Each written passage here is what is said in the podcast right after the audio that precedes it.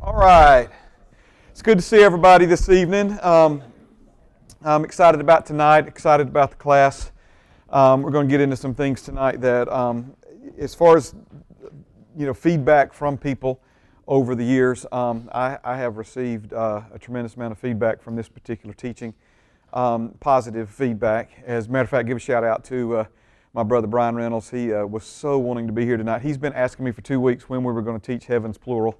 And uh, so Heaven's Plural is going to be tonight. And uh, anyway, Brian had to work, got called into work, but uh, he said, I'll get off a little after 7, and I promise you I'll be the first one to watch it once it's uh, stored up there. So anyway, um, we love our brother. Amen. Shout out to our brother Jason PV2. He's watching from Louisiana tonight, and lots of others. So, But anyway, I'm glad you're here. I know it's um, uh, Halloween uh, as far as the world is concerned. And, and I had a few folks ask if we were going to have class tonight on Halloween, and, and obviously we are in service. And, and um, nothing, you know, again, no, no shame on anyone who's not here or celebrating something else. So, but uh, anyway, I'm glad you're here. And uh, rooms configured a little differently uh, if you're here live, and um, and a little differently if you're watching uh, tonight. Um, hopefully, we're getting this dialed in for the uh, best uh, experience, both for those of you who are here physically and those who are um, watching. Amen. All right, well, all that, let's, uh, let's pray and we'll get started. Father, thank you for life and peace this evening. Thank you for all that you've done for us, all that you've given to us. Um, Father, thank you uh, that um, you are for us and not against us, and that you have um, brought us, Lord, to this place in our lives, uh, Lord, to uh, teach us some things that'll help us move onward and upward from here. Father, we acknowledge that your call goes out to all of us, and your call for each of us is an upward call, Father. And so, thank you for the progress that we've made, but also, Father, thank you for the progress that we've yet to make, that you're going to help us make. And, and um, I just pray, Lord, not just for those that are uh, uh, experiencing this training, this teaching, Father, but for all that those who are experiencing it will minister to uh, in the future. And um, Father, we know that uh, anything you do in us, you then want to do through us. And so make us disciples, Father, so that we can go make disciples for your glory. Thank you for your Holy Spirit who's within us, among us, upon us tonight. And Father, we ask tonight for, for more than just information, but Lord, that you would reveal revelation, Father. You would reveal your truth to us deep in our inner man. And we pray these things in Jesus' name. Amen and amen. Praise God. If you have your uh, Bibles tonight, let's begin in Mark, the fourth chapter, Mark chapter 4. And I want to um, kind of uh, hit this part a little fast, um, but I do feel like we, matter of fact, I had moved this section of notes on to the back of the stack uh, but I pulled them back out um, just because I feel like we really need uh, to follow up on these things and, uh, and move forward. So, just to kind of review and orient you as to where we are, amen. We uh, are looking at uh, this idea, this truth, that every born again believer is in the ministry, and we've been reconciled to God and so thoroughly reconciled to Him that we've been given the ministry of reconciliation. We've talked in previous classes, uh, you know, as to what that actually is. And we also saw that in order to be effective as ministers of reconciliation, um, our Creator Father committed to us His Word, the Word of reconciliation. And um, as we've said a few times already, um, we put on the whole armor of God, and every piece of that armor is defensive in nature, but there's one offensive, there's one weapon, and that's the sword of the Spirit, which is the Word of God. And the reason we only have one weapon is because it's the only one that we need. Amen. Everything in this created realm is subject to the Word of God.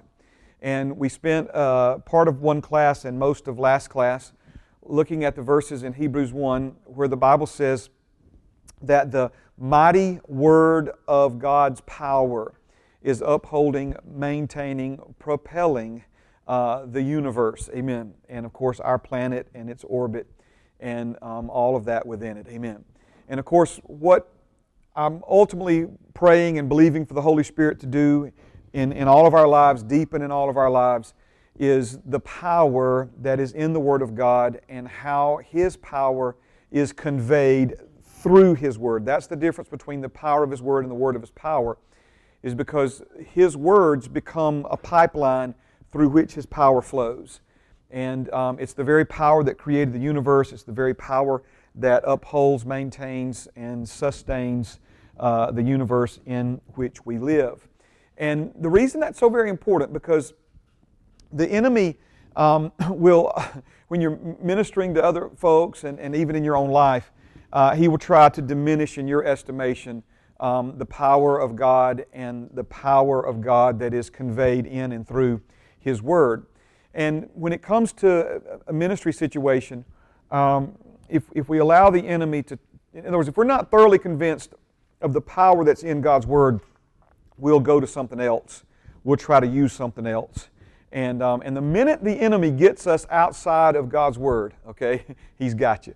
In other words, you are no match for him outside of God's Word, but he is no match for you within the confines of God's Word. Okay, so that's why he's always trying to lure you away from the truth. He's always trying to lure you away from both for yourself, but also when you minister to other people. Okay, so we're gonna we're gonna spend some time then, really, uh, you know, just solidifying and and and, and establishing in our hearts um, this uh, mighty uh, word of His power.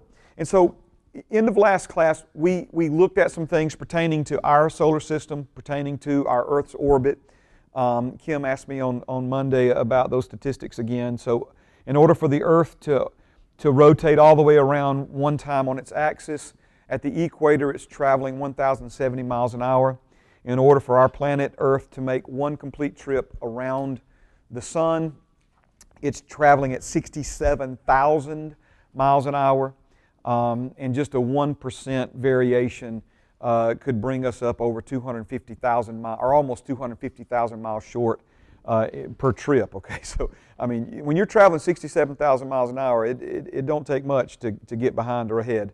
And, um, and then the, the moon uh, both turns on its axis and goes all the way around the earth once every 27.3 days.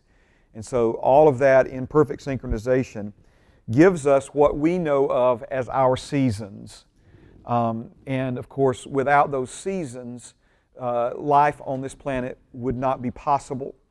And more specifically, what we know as seed time and harvest um, would not be possible. Okay, so let's build on that just for a minute, and, um, and then we'll transition into some uh, other things related, but other things. Okay, so, Mark chapter 4, verse uh, 26 and 27, uh, it says this And he said, and the he here, of course, is Jesus, uh, the kingdom of God is as if a man should scatter seed on the ground, and should sleep by night and rise by day, and the seed should sprout and grow. Notice that last phrase He himself does not know how. He himself does not know how. So he's talking about something here that remains a mystery. You take a, a, a dead seed and put it in the ground, and by burying it, it comes to life and releases the potential that is within it. If the seed never falls into the soil, the potential that's in the seed will never be released.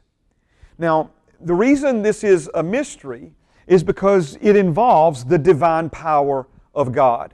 In other words, it is the power of God that not only created the seed, but it is the Word of God spoken to this planet that causes soil to release the potential that's within the seed itself. Right? Now, I want you to think about it for a moment. If you take a fence post and plant it in the earth, the earth will try to break down and grow that fence post.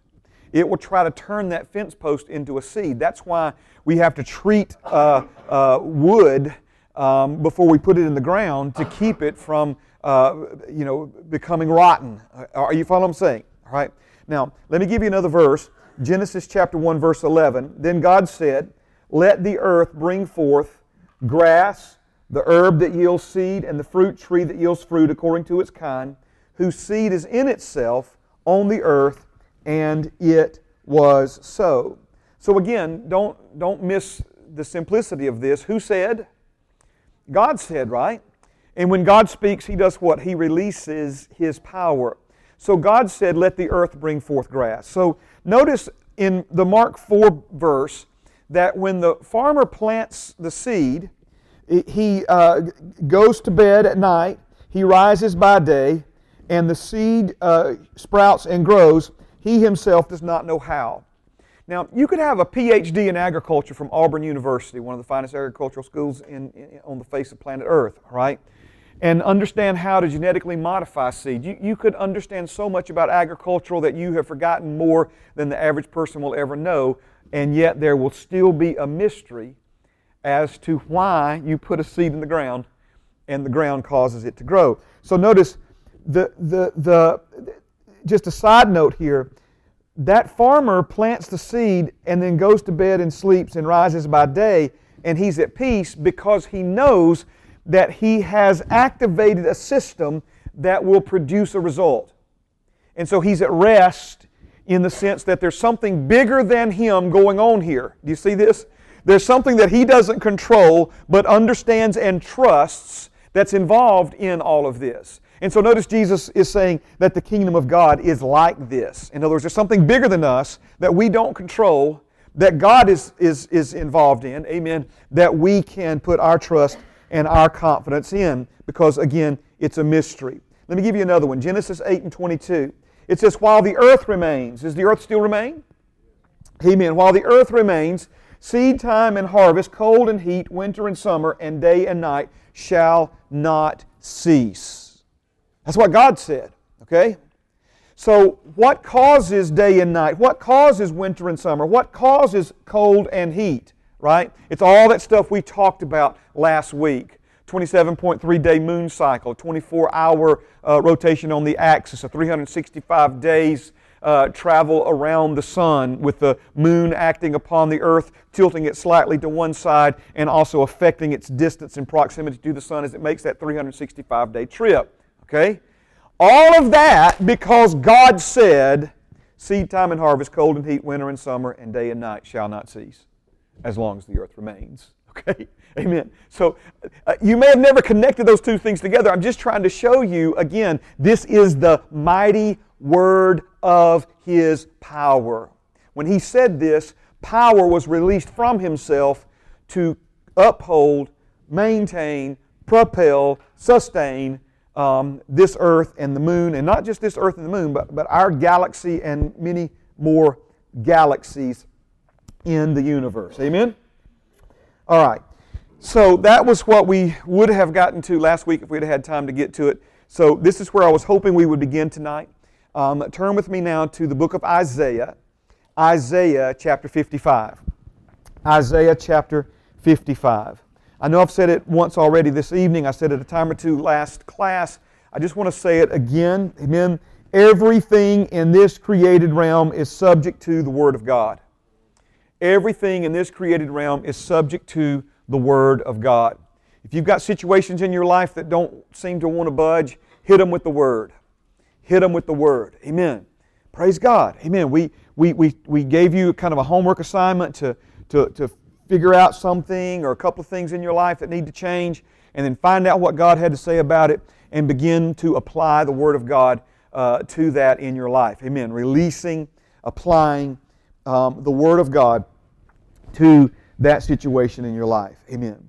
Now, we're going to spend uh, uh, at least a few minutes um, on these verses out of Isaiah um, uh, 55. They are uh, some really uh, profound verses uh, just in their own right. Amen.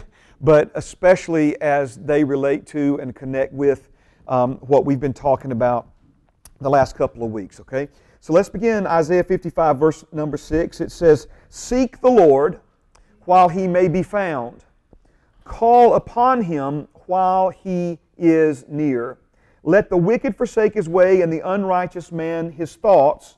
Let him return to the Lord, and he will have mercy on him, and to our God, for he will abundantly pardon. For my thoughts are not your thoughts, nor are your ways my ways, says the Lord. Now, a couple of things as we, un, as we begin to unpack this. Um, notice that we are instructed throughout the Word of God, both the Old Testament and the New, that we are to seek the Lord. As a matter of fact, one of my life verses, uh, Hebrews 11 6. Without faith, it's impossible to please God, for he that comes to God must believe that God, number one, is, and that he is a rewarder of those who diligently seek him. So, when we're talking about faith fundamentals and the two things that every human being must believe, number one, must believe that God is. And notice right alongside believing that God is, that God exists, is believing that this God that we believe exists is a God who diligently rewards those, I'm sorry, who rewards those, he rewards those who diligently seek him. Amen. So this is not a, a new teaching that we find in the New Testament. Jesus told us to ask and keep asking, knock and keep knocking, seek and keep seeking. Amen. And so there is a posture. Do you understand a posture, an attitude? There is a posture of life, an attitude of life that says, I am one who seeks God. I am one who is, is going after Him. It's not that God's playing hard to get, and I, I know that that became a popular teaching not, not too long ago in the body of Christ. God's not playing hard to get. We, we, we have a real enemy who's bringing resistance against us. And if we do nothing, we will get caught up in the current of this world, which is pulling away from God. So we have to put forth effort on our parts in, in, in order to pursue Him, in order to go after Him. Remember, the wisdom that you need, matter of fact, the Bible says it this way wisdom for your glory, wisdom for you to live your highest and best life. The Bible says God has hidden it, not from you, but for you. He's hidden it for you. We've already covered this, I think, once. But again, you hide a key from people that you don't want to get into your house, but you hide it for people that you do want to get into your house. So when, when it says that the, the wisdom is hidden for you, it's not laying on top of the surface. It, you, you've got to turn over a few rocks. You've got to do some digging. Amen. And so, but God has hidden wisdom for you, but you'll never find it if you don't have this posture, this attitude of seeking Him. Amen. Seeking Him. I was talking to the, to the ladies, uh, I guess it was Thursday of last week, you know.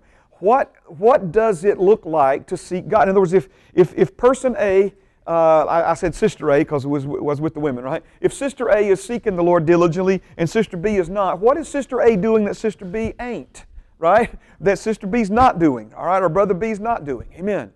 So diligently seeking the Lord. we got to understand this in a, in a, in a practical sense, not not just in you know some kind of uh, vague or shallow sense, but but in, in the depth of it, in, in, in the meaning of it, in the practicality of it. Now, also, I want you to notice here because Isaiah really adds something to this truth about seeking the Lord. It says, "Seek the Lord while He may be found; call upon Him while He is near." Now, the simple way to understand this is that God can always be found. But sometimes we're in a place and a position and a frame of mind where it's easier for us to find Him and seek Him and call upon Him than it is at other times in our lives. Are you following what I'm saying? Um, if, if you're in a worship service where other born again, spirit filled believers are worshiping God along with you, and, and, and the Holy Spirit is, is there and His tangible presence is, is, is in that place, two or three gathered together, His promise is to be there. He's promised to come and dwell upon and inhabit the praises of his people. Literally, our praises create a throne for him to come and sit in our midst. Well, guess what? It's easier to call upon the Lord in that situation, right? When we can sense him, when, when he's near. Amen. And so he's talking about these, these opportunities, and we'll get to this um, in some later classes. Um, but the Bible talks about those who did not recognize their hour of visitation. They did not recognize that, that Jesus was so close that you could reach out and touch him. And, and it, would, it would have been so, he's so accessible and, and so easy to, to seek and to, and to hear from and to receive from, right? And so even in our new covenant, amen, where God is, is, is there and the sin problem's been resolved, amen, this still is applicable to us. So again, seek the Lord while he may be found. It amazes me the number of people who go to all the trouble that is that it required to get themselves and their family and especially small children to church on a Sunday morning. And it's like when they get there, it's like, okay, we made it. And then they start watching the clock for it to be over. Right? In other words, notice we did all of that to get ourselves in a position to seek the Lord when He may be found, and yet we're not seeking Him. We're not, we're not calling upon Him. We're not reaching out to Him, right? Okay? So don't, don't make that mistake. Um, the enemy tries to bring that deceptive resistance. All right, so seek the Lord while he may be found. Call upon him while he's near. Let the wicked forsake his way, and the unrighteous man his thoughts. Let him return to the Lord, and he will have mercy on him. Aren't you glad that our God is a God of mercy? And to our God, for he will pick and choose who he pardons. Is that what it says? No, he will abundantly pardon. I don't know about you, but I, I, I need abundant pardon. I don't just need a little bit of pardon here and there. I need abundantly. And He's a God who abundantly pardons. Now, let me, let me tell you again as we begin to just break this passage down, uh, you know, take it apart piece by piece. the, this verse is a lot like the passage in 2 Corinthians 5. This, when I say this verse, these verses, in the sense that there's several things that are all coming together right here. It's, it's the intersecting and, and the joining together, the stitching together of, of many different truths and biblical truths, okay?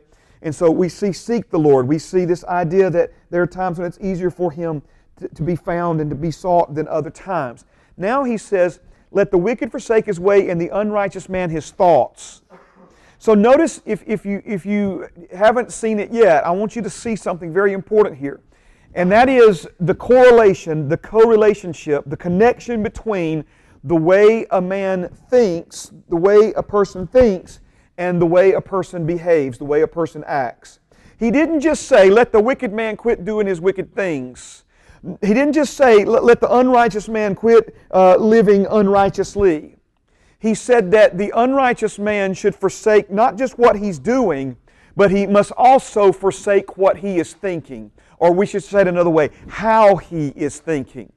Because again, this is a, a very powerful, powerful uh, dynamic in our lives between how we think and, and the way our thoughts influence our emotions and then the way our emotions influences uh, our choices or our behavior okay? Very very powerful. Very very powerful.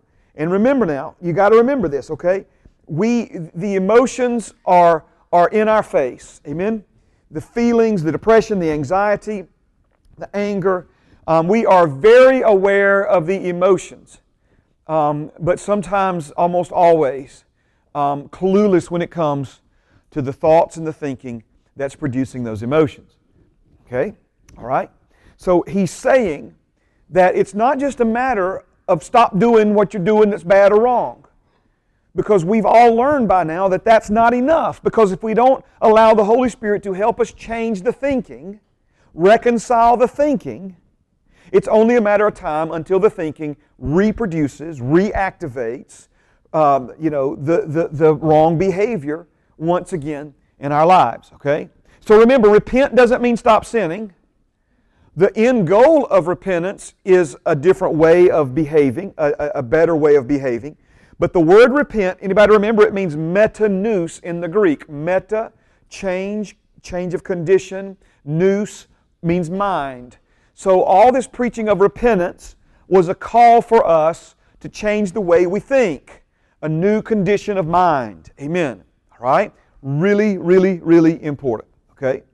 So, he says, My thoughts are not your thoughts, nor are your ways my ways, says the Lord. Okay? Now, I was familiar with this verse for a lot of years, but the way I heard it presented, was almost like it was just, I, I, Holy Spirit's got to help me here because I have, to be honest with you, as many times as I've tried to say this, I've never been satisfied with how I've said it up until now, okay? Because there's something in me. Amen. So let's just wade off into it, all right? It, it was almost like this dismissive um, way of communicating this. It, it's, it's almost said like in just defeat like, you know, well, God's ways are higher than our ways because His thoughts are higher than our thoughts. Okay? It is, it is true in a sense that God is diagnosing a problem, but if we stop here, we will miss His solution to this problem. In other words, God is not saying, poor, pitiful you, because you don't think like me, you can't behave or live like me. Because I think so much higher than you, I live so much higher than you, and you think so much lower than me, you live so much lower than me, and so just deal with it. No, that's not what He's saying here. He's trying to help us understand that if we're ever going to have a higher level of living, we're going to have to think on a higher level than we've been thinking. And that we can literally think like he thinks and live like he lives. This is why Jesus said things like this My words I have given to you so that my joy can be in you and your joy can be full to overflowing. Or how about this? I've told you this and explained this to you so that you can have my peace in your heart. Now, let me tell you what the Bible teaches, okay? And this is not just modern psychology, this is what the Bible teaches, okay? The Bible teaches that it's thoughts that generate emotions.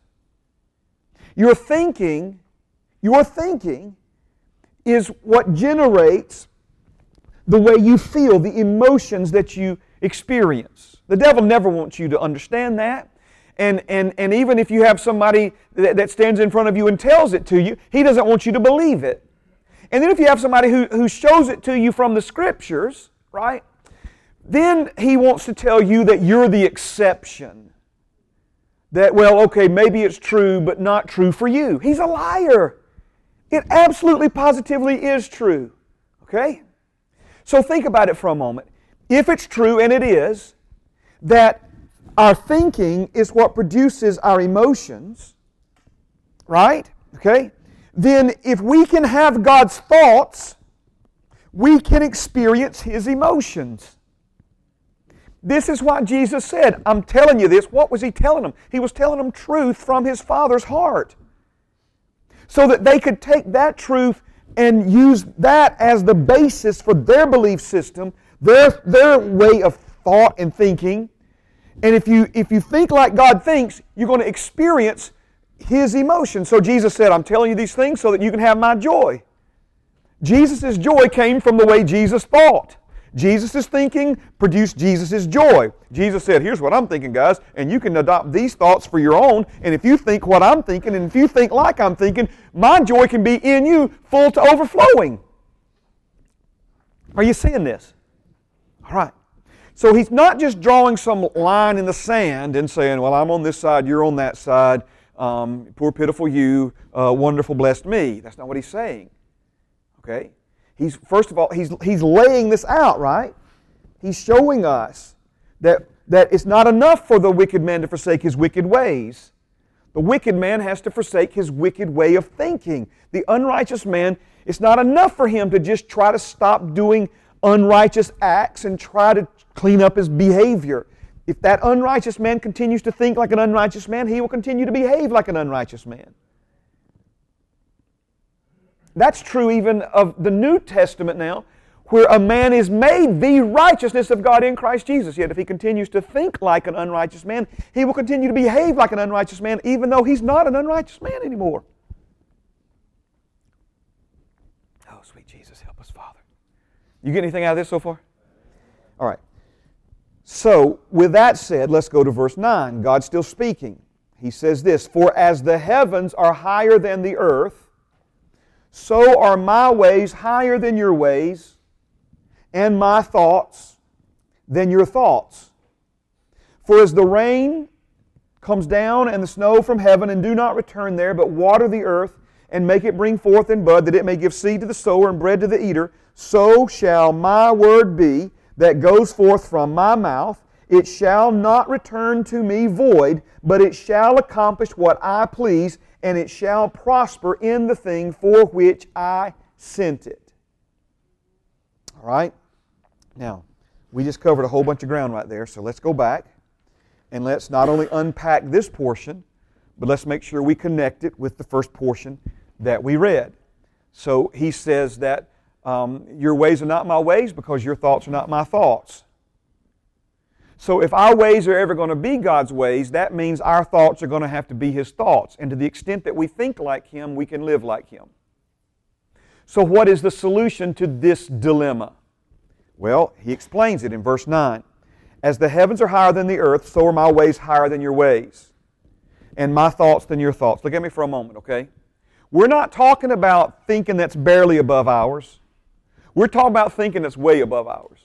We're talking about otherworldly thinking now. Okay? Are you following me? We're, we're, we're talking about thoughts and thinking that comes from another world. Jesus said, Who do men say that I am? And somebody said, Well, you know, some think you're a prophet, good teacher. They withheld all the negative things that were being said about Jesus, I guess out of being kind or polite. Then Jesus looks him in the eye and says, But who do you say that I am? Okay. And Peter says, You are the Christ, the Son of the living God. And Jesus says, Flesh and blood did not reveal that to you, but my Father who is in heaven. What is he saying? He's saying that, Peter, you just had a thought that was expressed in words that did not come from this earth. It came from another world. A thought that came from another world. Understanding, wisdom, revelation, thinking that came from another world. It's a righteous thought. A righteous thought. Are you following me? Jesus, is that you walking on the water? It's me. In the flesh. I put the in the flesh part in there. It's me, he said. If it's you, bid me come. Jesus said, Feeling froggy jump, big guy? No, he said, Come on, come on. So he steps out of the boat, right? He, ain't, he ain't thinking from this world anymore.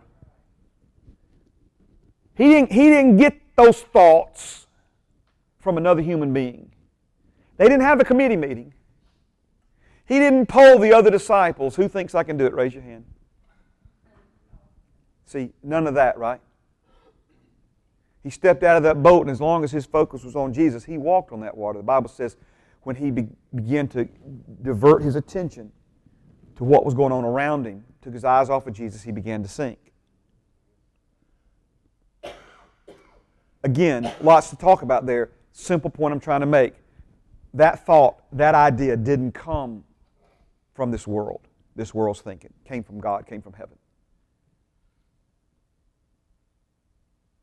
So when he says, as the heavens are higher than the earth, he's talking about a huge gap between the way we think and the way God thinks. The way we do things, the way God does things. Our quality of life, as far as by this world system and standards, God's quality of life according to His system and standards. So my as the heavens are higher than the earth, so are, verse 9 again, so are my ways higher than your ways and my thoughts than your, than your thoughts. Okay? Verse 10. For as the rain comes down from heaven, as the rain comes down and the snow from heaven, rather, and do not return there, but water the earth and make it bring forth and bud, that it may give seed to the sower and bread to the eater, so shall my word be that goes forth from my mouth.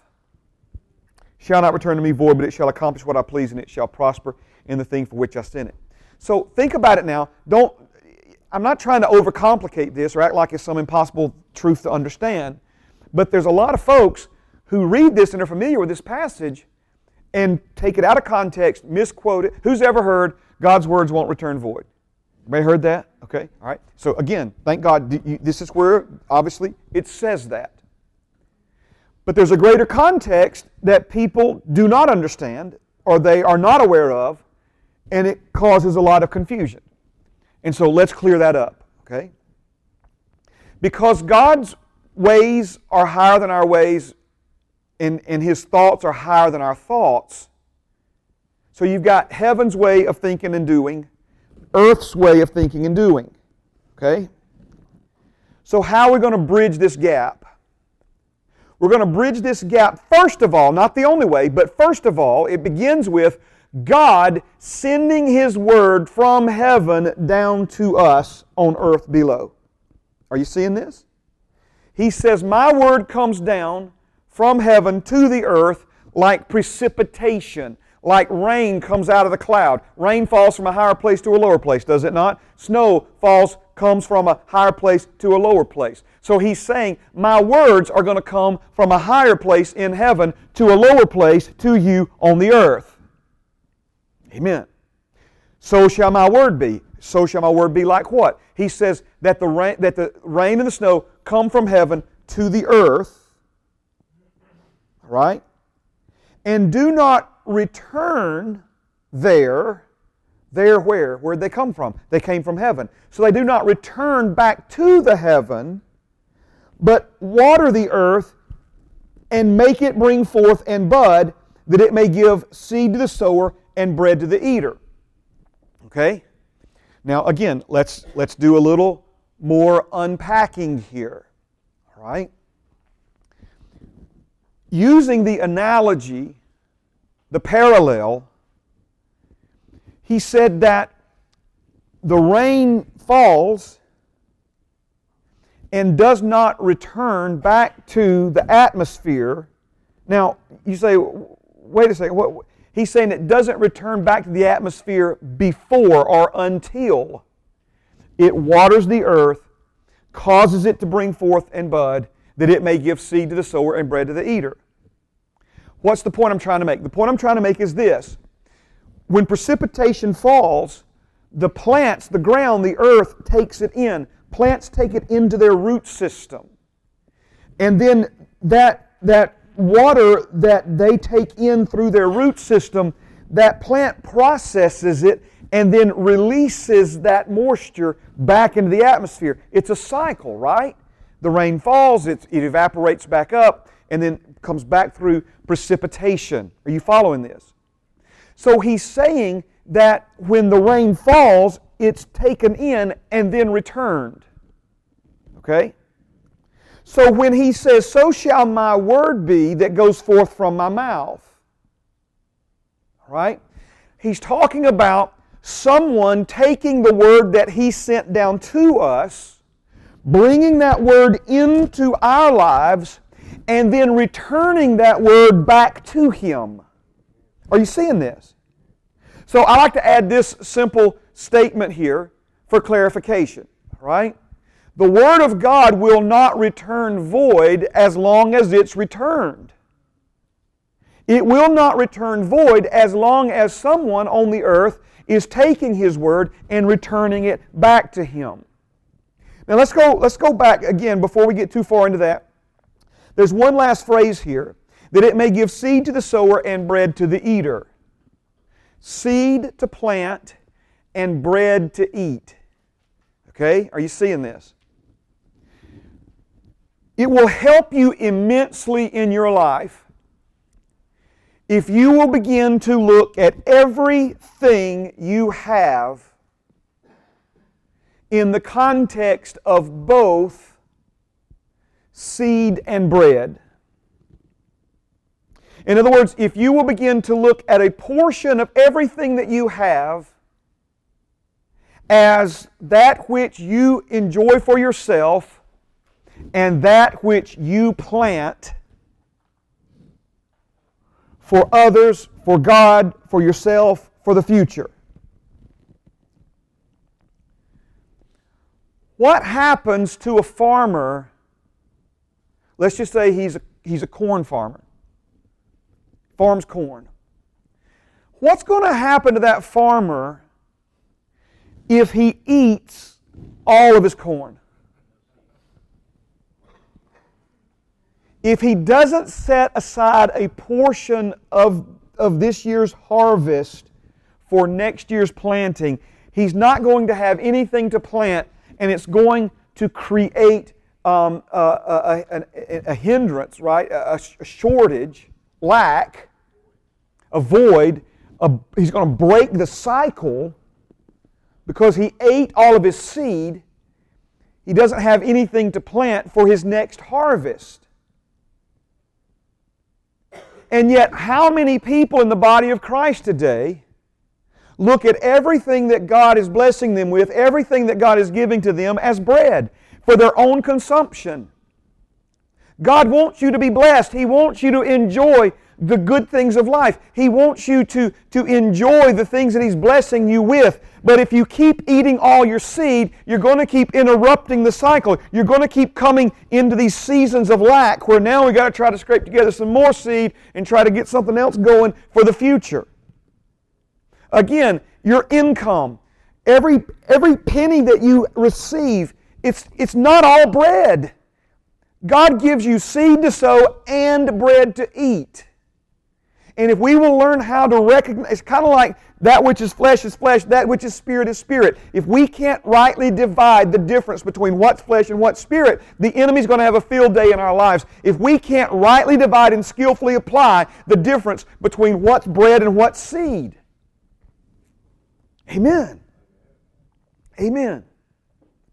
So God doesn't just give us bread to eat, He gives us seed to plant and bread to eat. And notice He put the seed first. He put the seed first. We live in a world that calls surviving normal. And what we're talking about here is the power of a seed. I've heard it said that you can, you can take an apple and you can tell me how many seeds are in an apple, but you cannot tell me how many apples are in a seed. Right? You cannot tell me how many apples are in one seed. Because one apple seed produces an apple tree that'll produce decades of harvest of apples with six to ten seeds in each one of them. It's the power of a seed. God created this world to function by sowing and reaping. And that's not just for us to have bread to make a ham sandwich with, it's everything in our lives. Amen. Your time. You need some time for yourself. You need some time to enjoy some things. Amen. But there's also, you know, sow your time. Well, amen. I praise God. I'm passionate about that. So let's go back to it again. So shall my word be, verse 11, it's still on the screen. So shall my word be that goes forth from my mouth. It shall not return to me void, but it shall accomplish what I please, and it shall prosper in the thing for which I sent it. Now, again, let's go back to our homework assignment from uh, uh a week or so ago, all right? An area in your life that needs some transformation, that, that, that needs some progress, that needs some breakthrough, that needs some deliverance, that needs uh, some increase, that whatever. I mean, I, again, needs some healing, what have you, in, in your life, okay? Notice that he says his word that comes down to us from heaven, when it's returned back to him, taken in, processed, and returned back to Him, it will not return back to Him void, empty, but it will accomplish what He pleases, what God pleases, and it will prosper in the thing for which He initially sent it. In other words, you, it, you don't make this harder than it has to be, all right? So when God says, when God said to us, All of my children are taught of the Lord, and great shall be the peace of my children. Amen. Well, that's something that Pam and I have confessed over our children. Not that, you know, I'm trying to take a place in anybody's life that you haven't given me. But as a pastor, as a, as a, as a shepherd, amen, I confess over this family of faith here at Heritage, over you, amen, that you're taught of the Lord. And great, great shall be your peace. The shalom of God.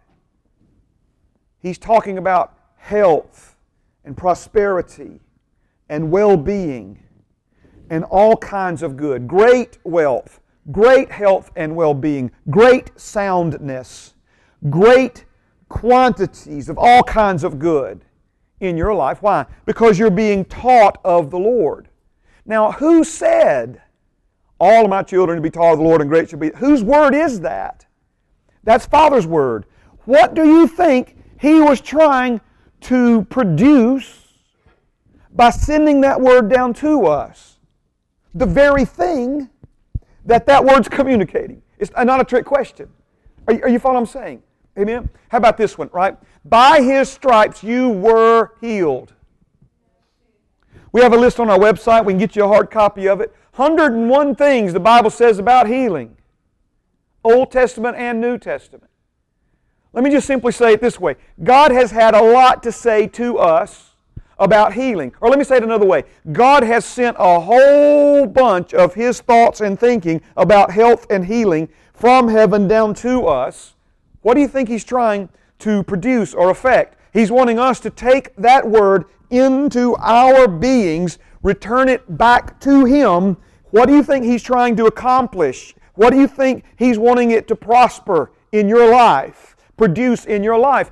Obviously, health and healing. Do you see how this works? Reckon God's had a few things to say about money. you better know He's had a bunch to say about money, right? It's his, he wishes above all things that you prosper and be in health, even as your soul prospers. Why do you think he's had so much to say about prosperity and wealth? It's not, it's not money that's the root of all kinds of evil. It's the love of it. It's greed. It's when we try to make money our, our God instead of, of, instead of our Creator as our God. God wants you to have money. He wants you to be blessed. We were talking about this in class this morning. I heard Keith Moore early this morning. He was preaching, listening to the sermon he was preaching. And, and he said this He said, God cannot give you something that means more to you than Him.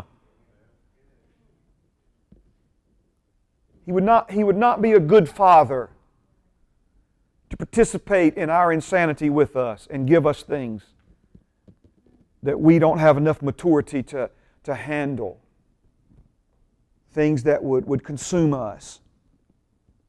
But don't ever mistake that for Him not desiring you to, to be wealthy and to be prosperous. The Bible says things like He's given you the ability to get wealth so that His covenant can be established in all the earth. The Bible says that the blessing of the Lord makes one rich and He adds no sorrow with it. The Bible says that He became poor so that we could become rich.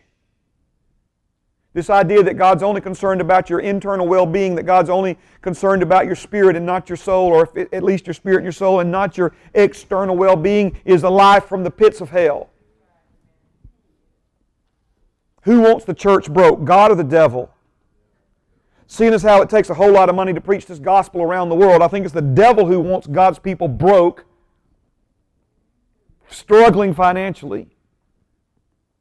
So again, has God, has God had a lot to say about our financial well-being, our financial prosperity? He absolutely has. So again, if, if I look on the shelf and, and, I'm, and I'm wanting to plant some corn, I might as well leave the zucchini seed on the shelf because if I plant zucchini, I'm going to get zucchini.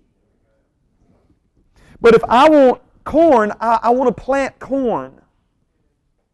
Because that corn seed is going to accomplish my desire and produce corn. It's going to prosper in the area of corn prosperity. Amen. So when God talks about your emotional well being, what do you think He intended to accomplish? What is it that He sent that word to accomplish? What, what is it that would please Him if His word accomplished that in your life? What is it that He wants to prosper? What thing is He trying to prosper in your life uh, what did he have in mind when he originally sent that word to us? Amen. The word of his power. The power to produce breakthrough, the power to produce healing, the power to produce deliverance, the power to produce prosperity. Amen. It's in his word. There's a, there's a tremendous power, as we've already noted, in a seed. But that seed needs right soil and that seed needs moisture. It needs water, not just to sprout, but to grow and to be healthy. Amen. Amen. So shall my word be that goes forth from my mouth. It shall not return to me void, but it's got to be returned. It's got to be absorbed. It's got to be internalized. It's got to be uh, acted upon. It's got to be obeyed. Amen. It's got to be confessed. It's got to be spoken. How, if, the, if, the, if the Word of God is the sword of the Spirit, and it is, how do you swing a verbal sword? By speaking. By speaking. I'm not trying to, I'm not trying to, uh, you know, make you feel bad or, or, or judge you or anything tonight, but have you swung the sword today? If you haven't spoken the Word of God today, you haven't swung the sword today. Have you swung the hammer today that breaks the rocks into pieces? If you haven't spoken the Word, you, have you planted it today? How do you, if the Word of God is seed, how do we plant it? Speaking it, confessing it, saying what it says. Amen. Amen. I guess you can tell I'm a little jazzed about this. It'll change your life forever. It'll change your life forever. It, and this is how, again, man, when rain falls, it, the Bible says that a, that a, a stump um, can, can literally, I don't have this in my notes, it's just the Holy Spirit's bringing it up in my spirit right now, but, but a stump can be dead, no signs of life, and just the scent of water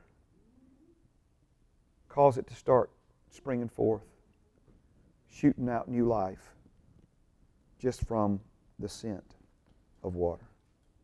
All right? Now, you're in Isaiah 55. Turn backwards to Isaiah 51. Now, it's not a lot of math involved tonight, but you do realize that 51 comes before 55. And sometimes we look at 51 first and then 55, and as we did tonight, other times we look at 55 first and then 51. The idea is God had already said to them in 51 what He said to them, and then said what He said to them in 55. Isaiah 51 and verse number 16. If you underline things in your Bible, I would recommend you marking this one. God says this, and I have put my words in your mouth.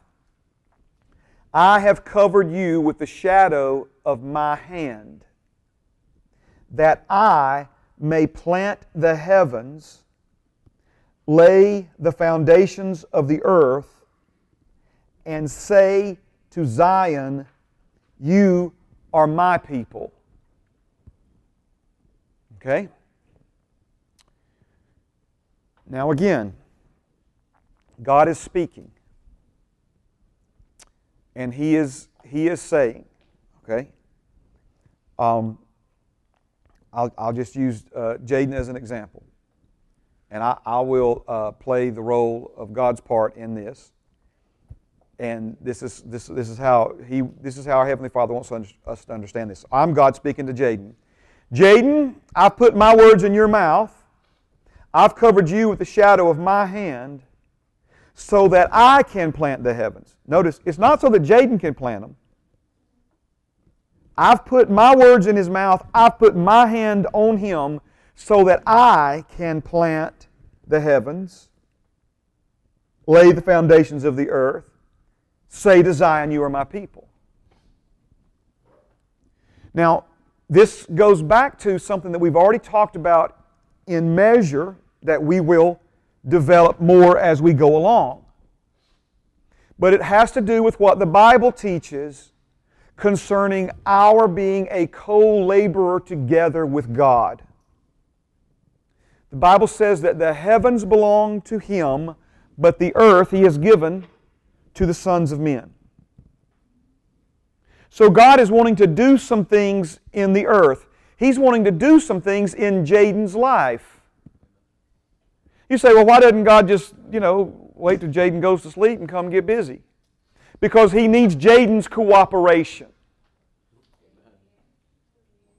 So he's saying, Jaden, let me tell you what I'm going to do. I'm going to send my word to you. Matter of fact, I'm going to put my words in your mouth, and I'm going to cover you with the shadow of my hand so that I can plant the heavens from your side of the heavens.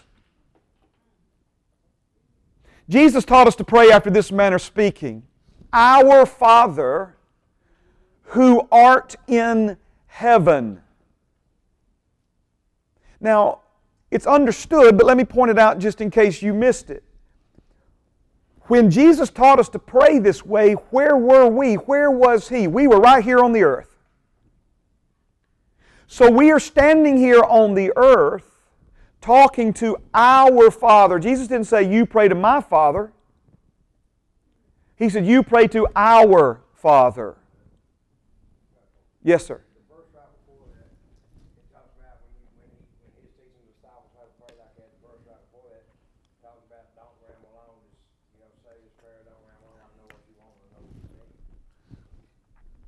He says, uh, specifically, I think in the King James or New King James, do not think you will be heard because of your much asking or your many words. Your many words. It's in Matthew, what, 6, I believe. Okay. Notice how that flies in the face of conventional church uh, thinking. Okay. We hear people say things like, if anybody was ever going to be healed, it would have been my great aunt because we had people praying in seven states. Right?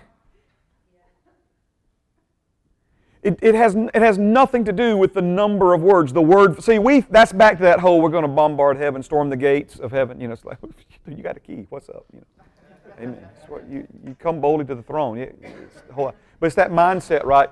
We're just going to try to just overwhelm heaven and, and somehow through all this prayer, just God's going to finally just have had enough and say, okay, just leave me alone. I'll do it already.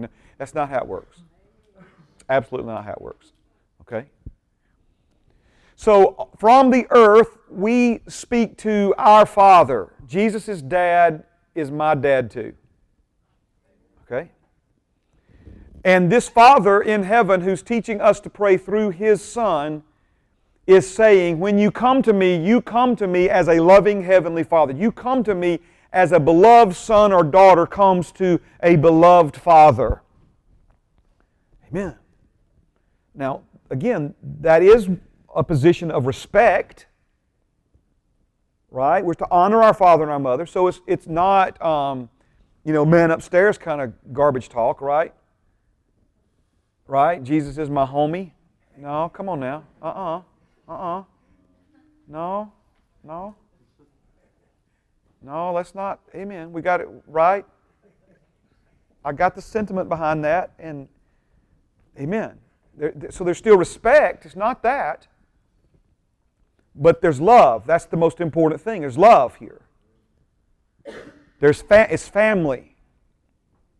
There's a connection that's more than just subject to king or slave to master or even poor friend to rich friend.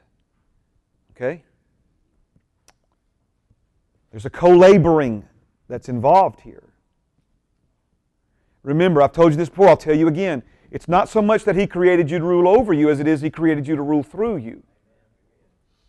He created this earth and gave you and me dominion over it. We turned that over to Adam. Jesus came back as the last Adam to take that dominion and authority back and give it to you and me once again.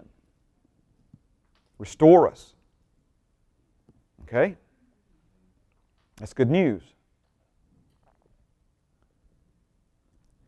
So, Father is in heaven speaking His words. He is now wanting us from the earth to take His words and speak them back to Him. Again, 51 comes before 55, but 55 gives us an expanded view of what that looks like by using the concept of precipitation as a parallel to it. The rain falls, waters the earth, the earth takes it in, sends it back, and, and it, it acts as a catalyst to release the power that's in the seed and the soil and the water. Right?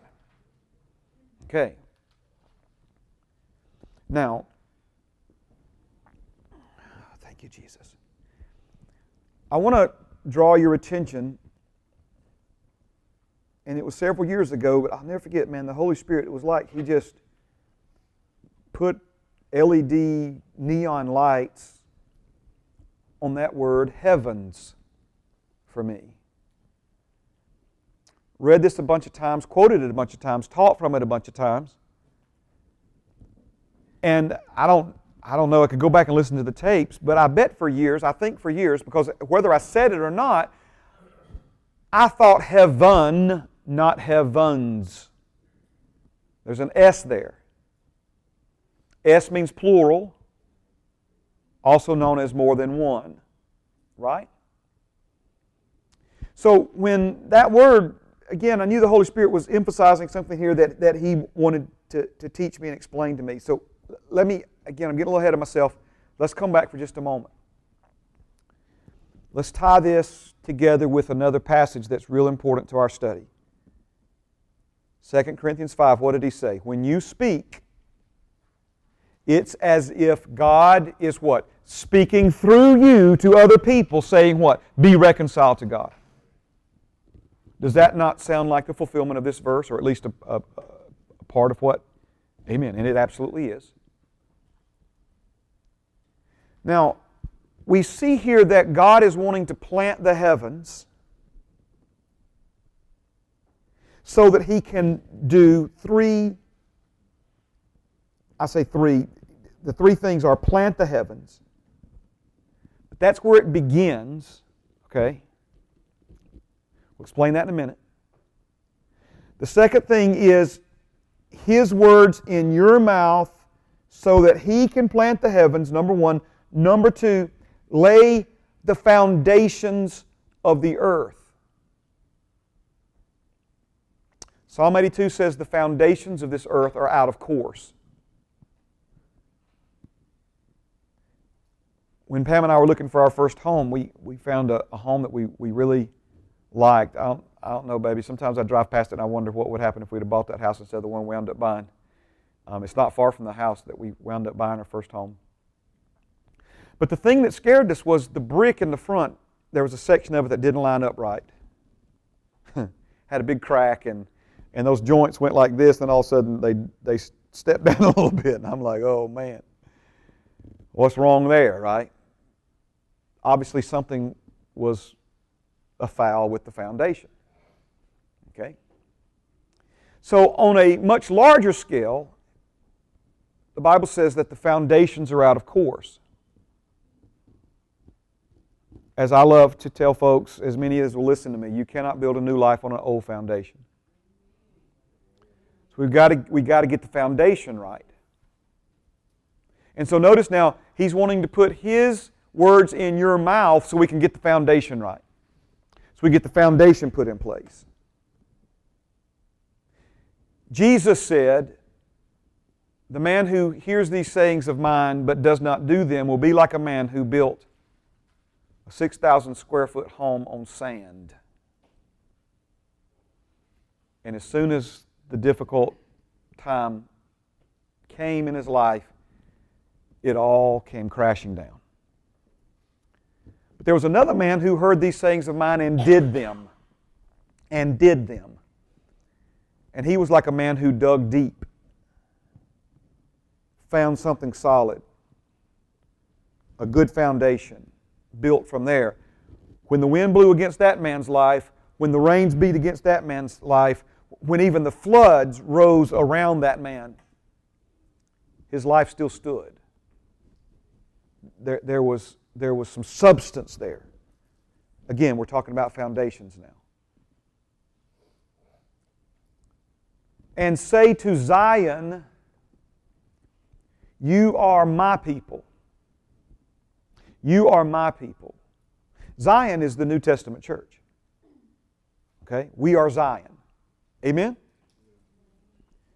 Now, I don't have the drawing. I'm not going to try to pull it up in my notes. But do you remember we talked about the ministry of reconciliation having two primary branches that both involved speaking the Word of God? The first was we spoke the Word of God so that men and women could hear the message of Jesus and be born again. Branch number one. Branch number two was what we call discipleship. Okay? And that's when we take the Word of God and rightly divide it, skillfully apply it, so that our thinking can be brought into alignment with God's thinking.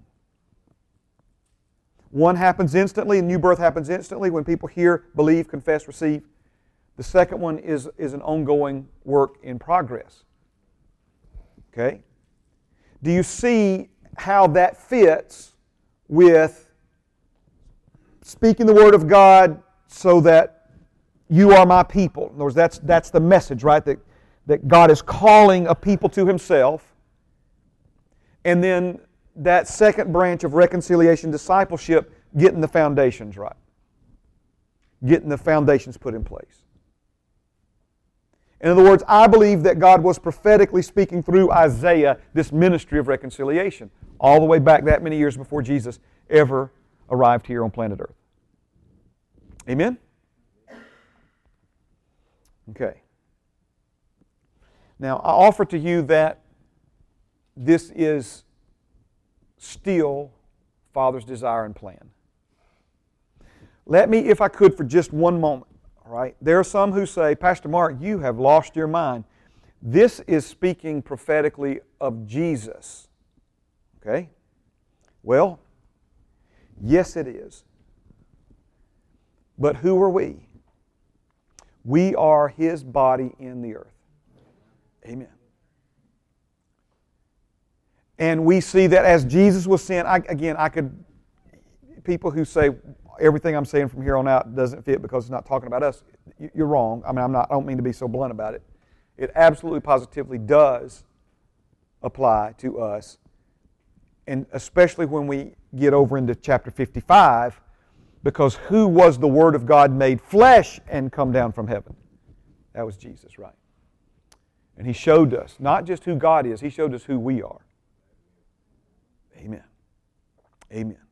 And did he not say, If you believe and do not doubt in your heart, you will say not to a fig tree, but to a mountain, Be thou removed and be cast into yonder sea, and it will obey you.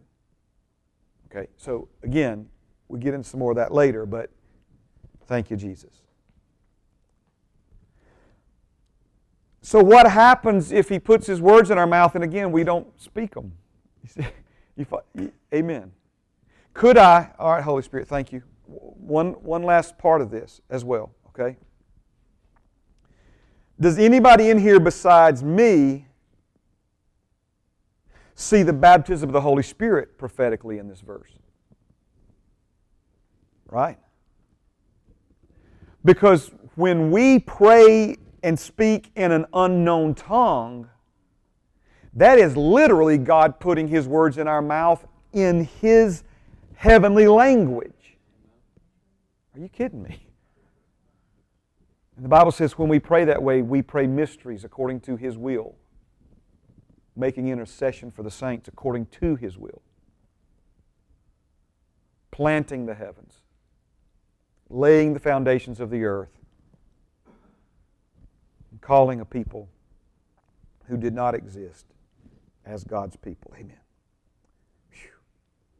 All right, so heavens with an S, plural. Heavens, plural. We see it in Genesis chapter 1, verse 1. It doesn't say, it does not say, in the beginning God created the heaven and the earth. It doesn't say He created heaven and earth, it says He created the heavens, the heavens, plural, and the earth. Okay? All right. Now, I'm going to put a drawing up on the screen. Um, don't judge me. It's my first effort at this. Okay? I'm just kidding. I know you're not going to judge me. All right.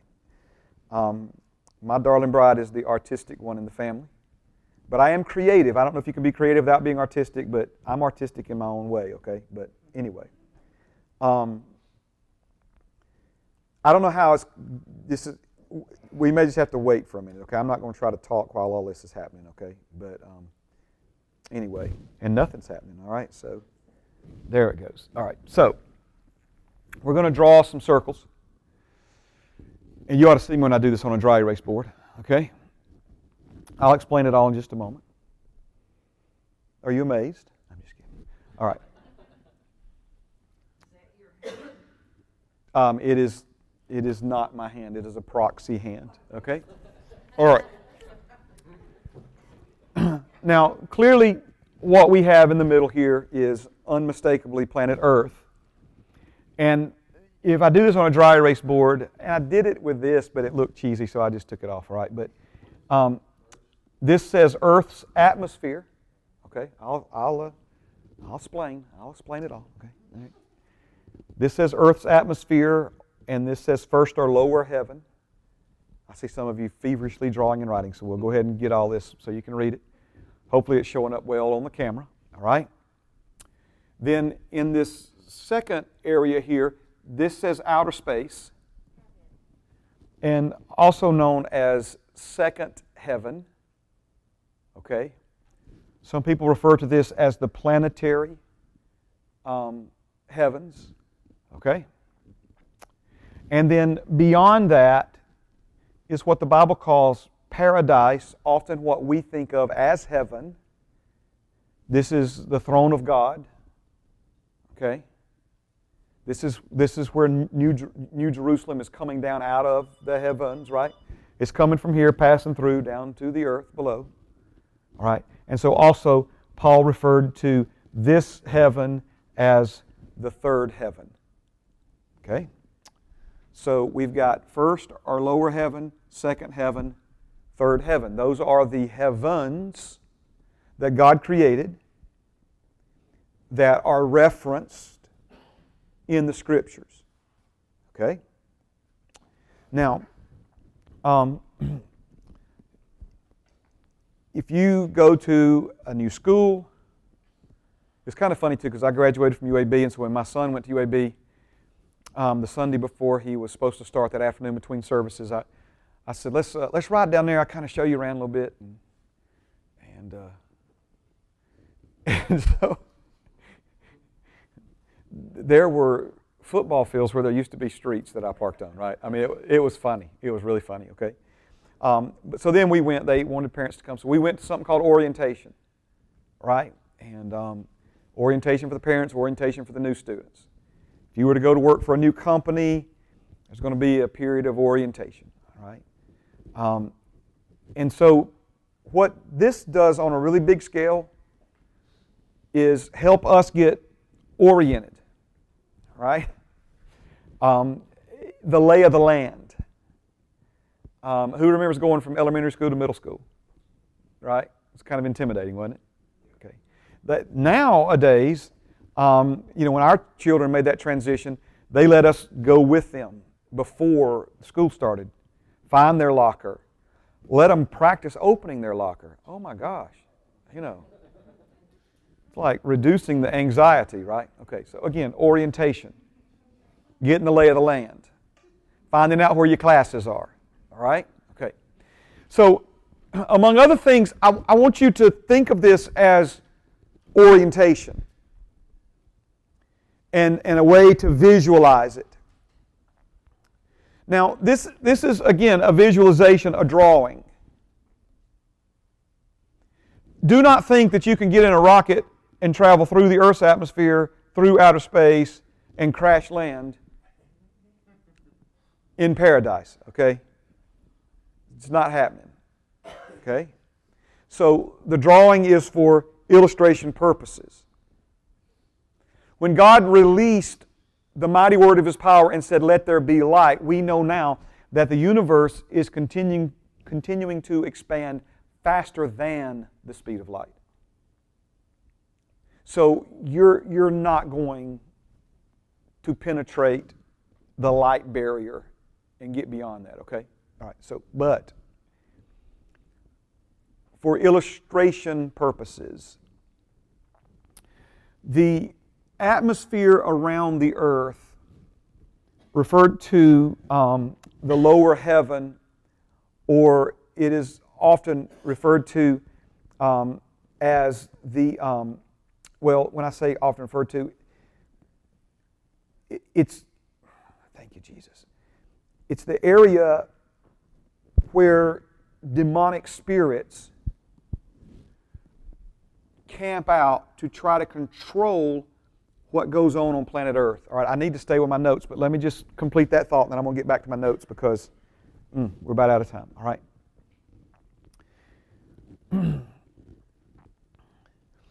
when we talk about ruling the earth, the different levels are not just denoting altitude, but they're denoting authoritative position. Okay? So, the reason demonic spirits try to control this lower heaven is because whoever controls the heaven over the earth controls the earth. Right? Remember, he said, plant the heavens first, lay the foundations of the earth second. We can't effectively change things in the natural until we change them first in the spiritual.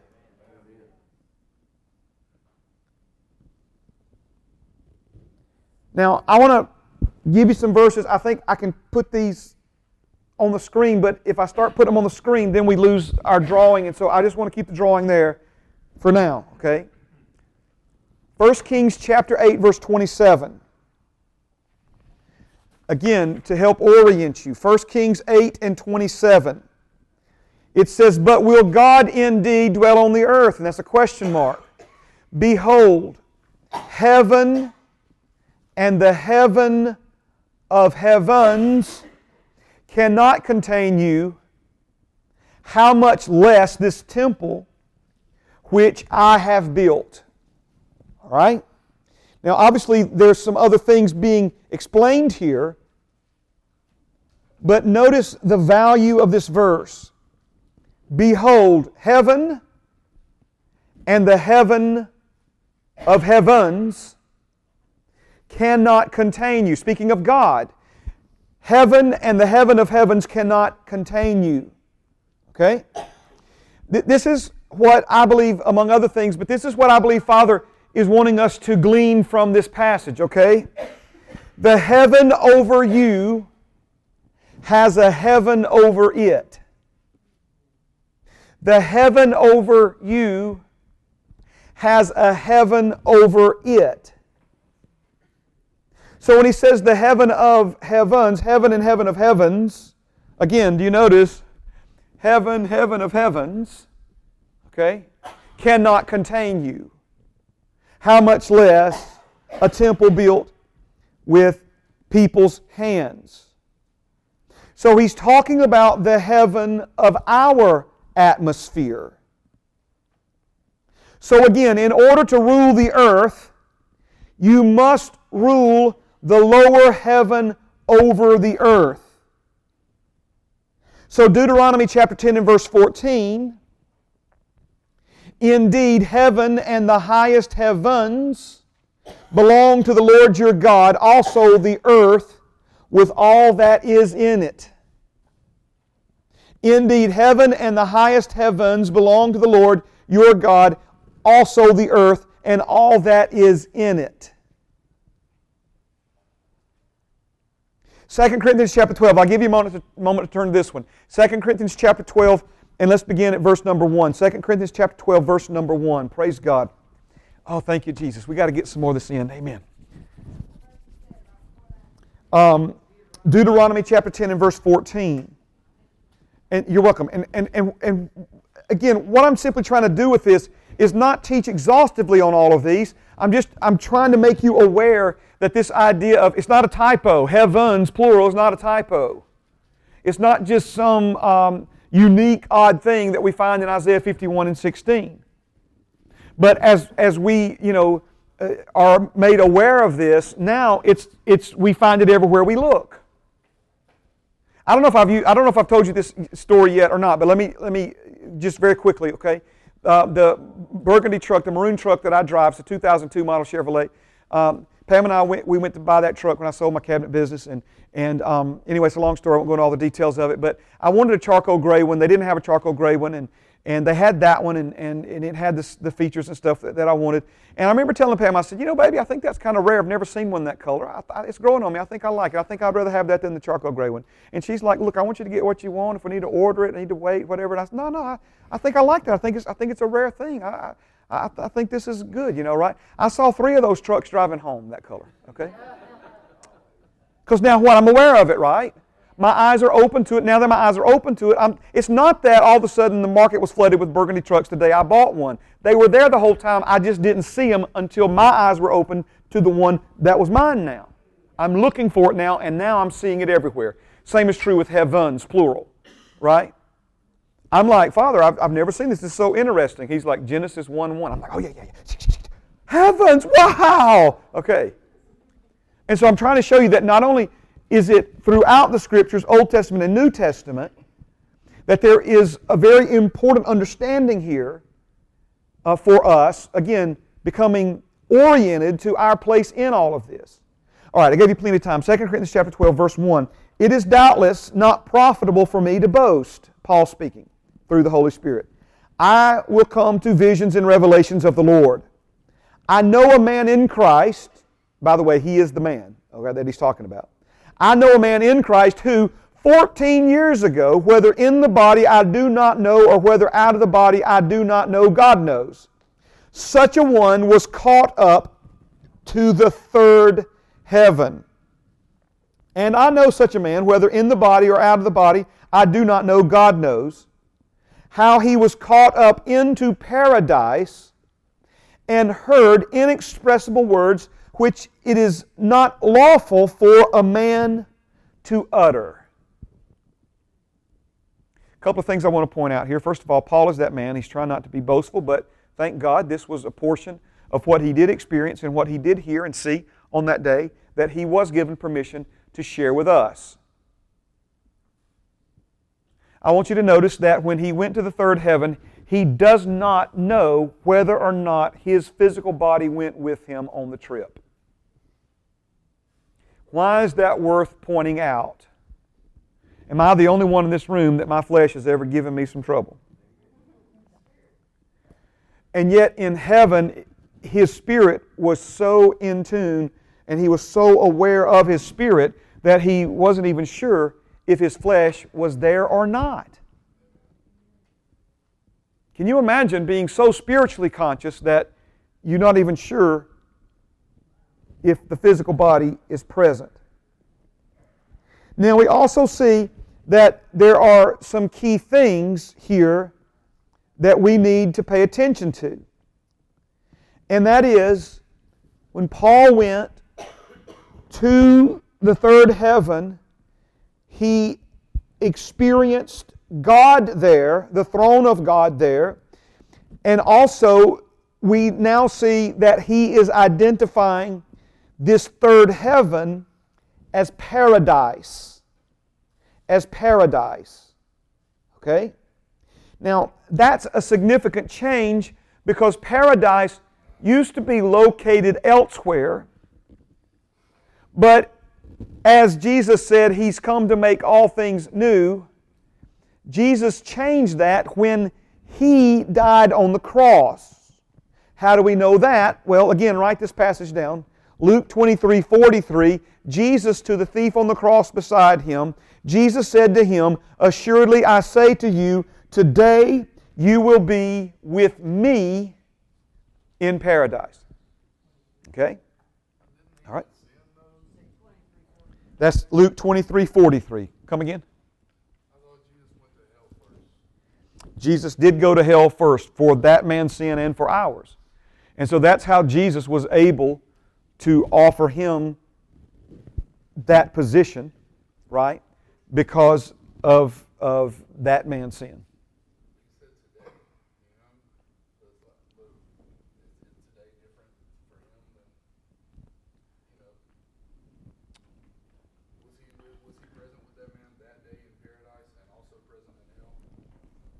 It's a good question, brother. I've Never been asked that one. It is a good question. Amen. Do what now? Ascend, descend, ascend. Amen.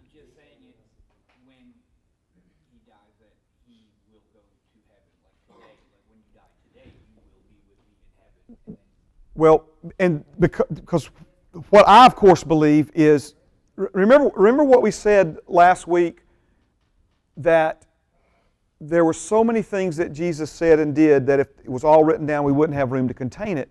And that puts tremendous importance on what we do have recorded.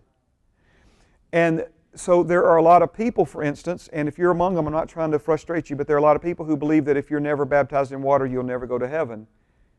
You, you, see what I'm saying? And clearly, this man was not baptized in water.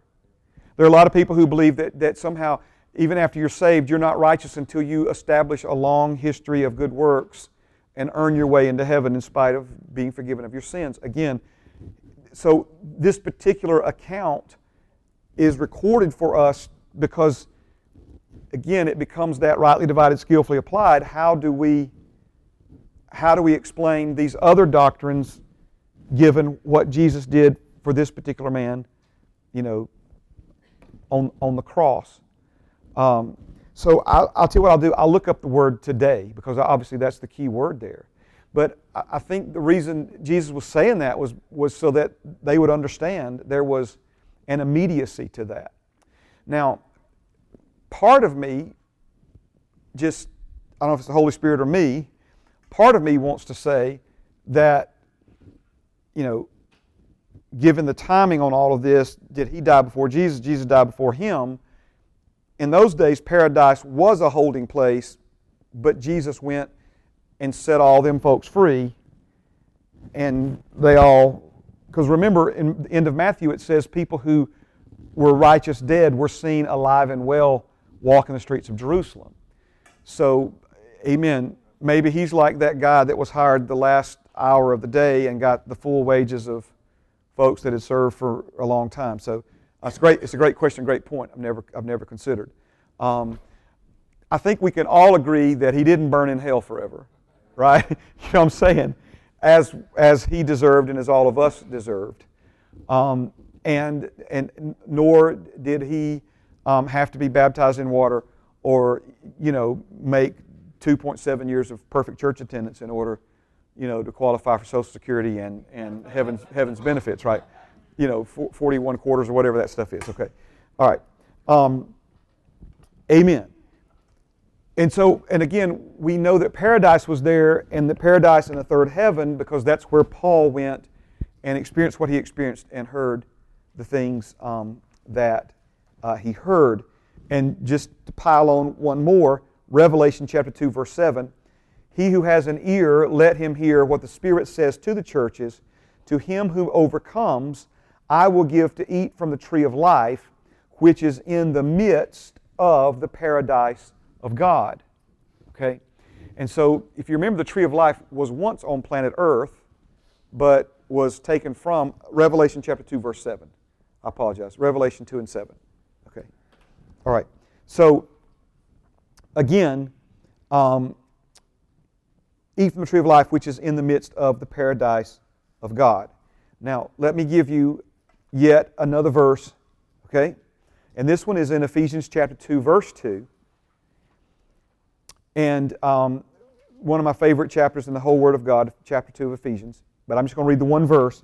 And he's talking about you and me, he says he made us alive because we were once dead in our trespasses and sins, verse 1. And verse 2 it says, In which you once walked according to the course of this world, according to, now notice this, the prince of the power of the air, the spirit who now works in the sons of disobedience. See, we, we kind of think of this incorrectly, all right? We, we think of, of the devil like as eh, as hell is kind of like the devil's hideout, you know? Like the honeycomb hideout, you know? It's like, that, that is really not the devil's base of operations, okay? Um, his base of operations is the lower atmosphere around planet Earth. That, that is where he has set himself up um, to try and uh, rule uh, the earth from that position, from that perspective. Okay? Now, Job 38 33. Am I going too fast? Are you all okay? All right, Job 38 33.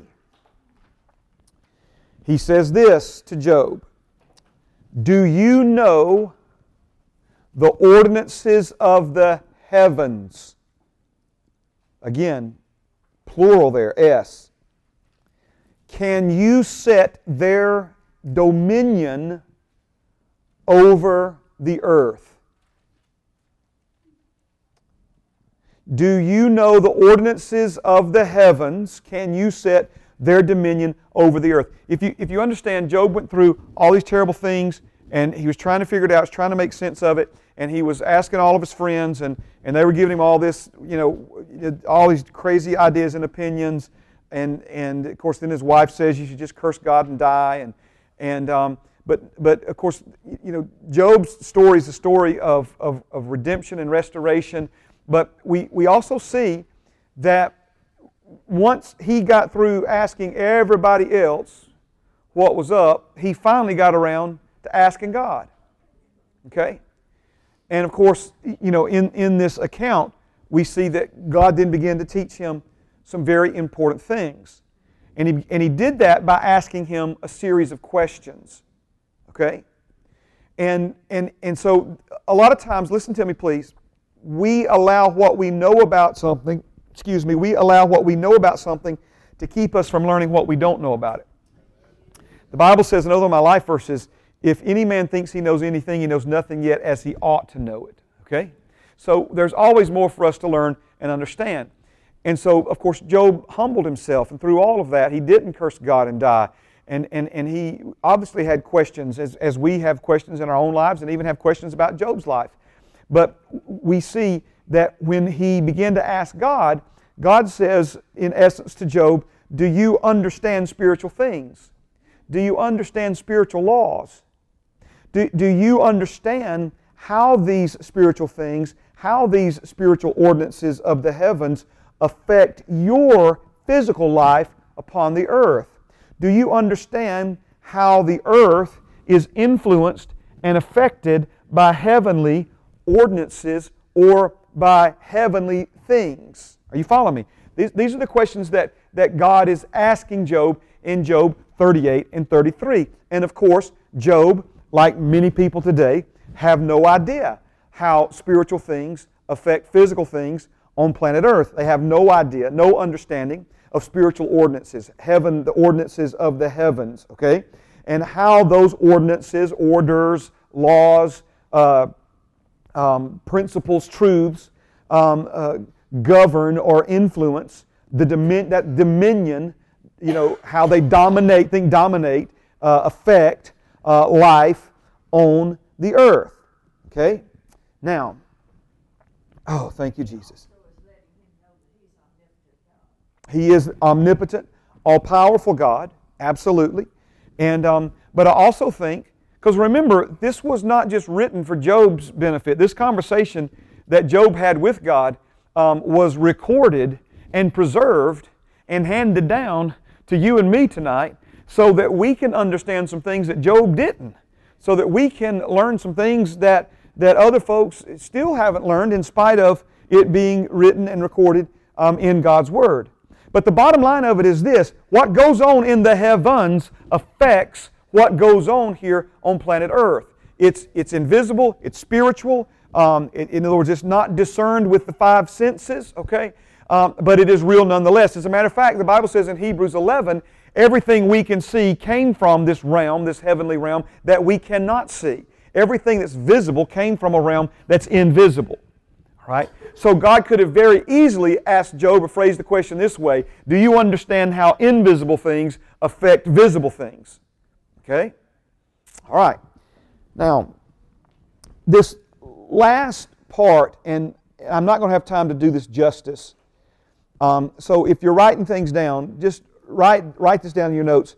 Daniel chapter 10, and, um, and specifically verses 12, 13, and 20. Daniel chapter 10, verses 12, 13, and 20. And um, I'm just going to talk about those verses. I'm not going to try to read them or quote them to you.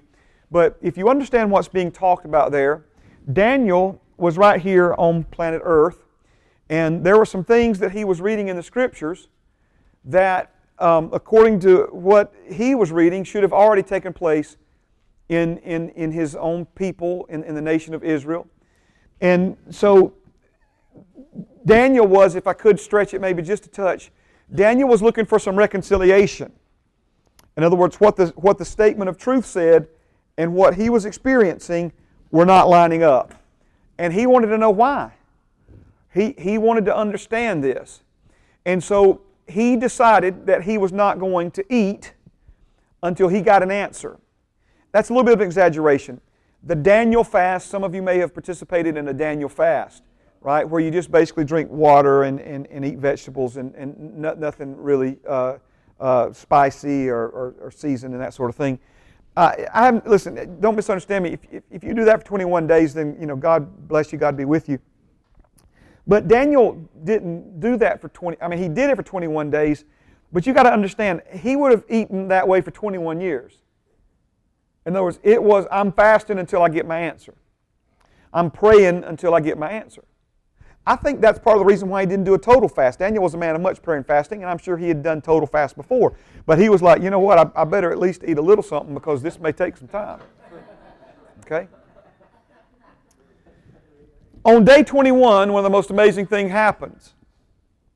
An angel appears to Daniel and begins to give him his answer.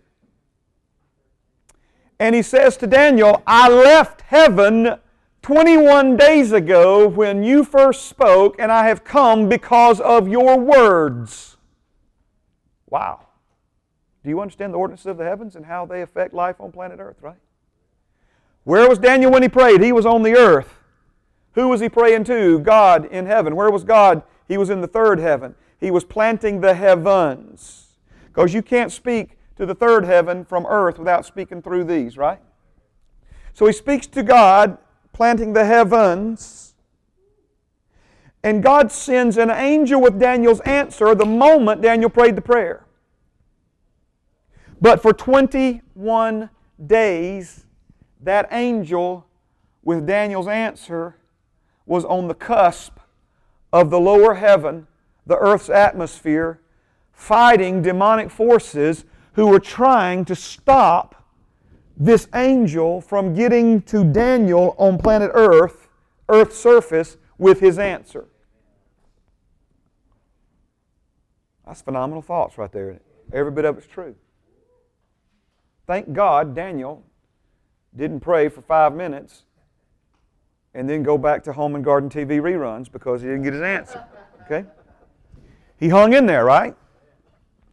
When that Daniel, when that angel got to Daniel with his answer, he explained to Daniel that the prince of Persia had fought him for 21 days and that another archangel had come to take on that fight to relieve him so that he could burst on through the battle line with Daniel's answer. But he said, Now on my way back, the prince of Greece is come to reinforce the prince of Persia to try to keep me from getting back from Earth's atmosphere back to the throne of God. What in the world?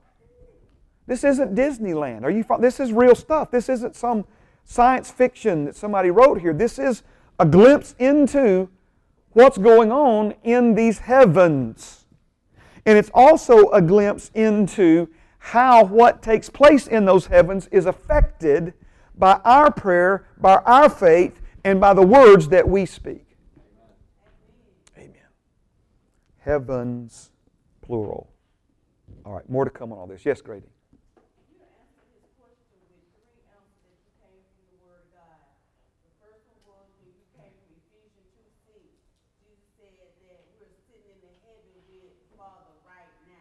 Amen. Second, you came with Daniel when Daniel was saying that when the angel came and said, God already had answered you that day, you was with me that day. Even when Daniel was in the fiery furnace, Jesus was with them right then at that moment. Okay. So he was already he was with them, and then he said, call those things that are not as though they were. Okay. So Amen. And that what Jesus was saying, even though I'm right here right now, but your spirit, you the real you ain't here anyway. The real you is with me in paradise. But he still had work to do on the earth to make it let us know that when we rise, we're gonna rise up. We are gonna rise up. In the name of Jesus. Amen. No apology necessary, sister. Amen. Amen. Amen. Amen. And I, and I, think Dustin mentioned that too, that there, like in John 3, there and here at the same time. So that's good. Amen. Father, you're good to us. We love you. We thank you for the things that you're revealing to us, the things that you're teaching us, the things that you're helping us understand, Father. I pray, Lord, your blessing upon each one of my brothers and sisters, those that are listening, watching tonight. I thank you, Father, for good things now in Jesus' name. Amen and amen.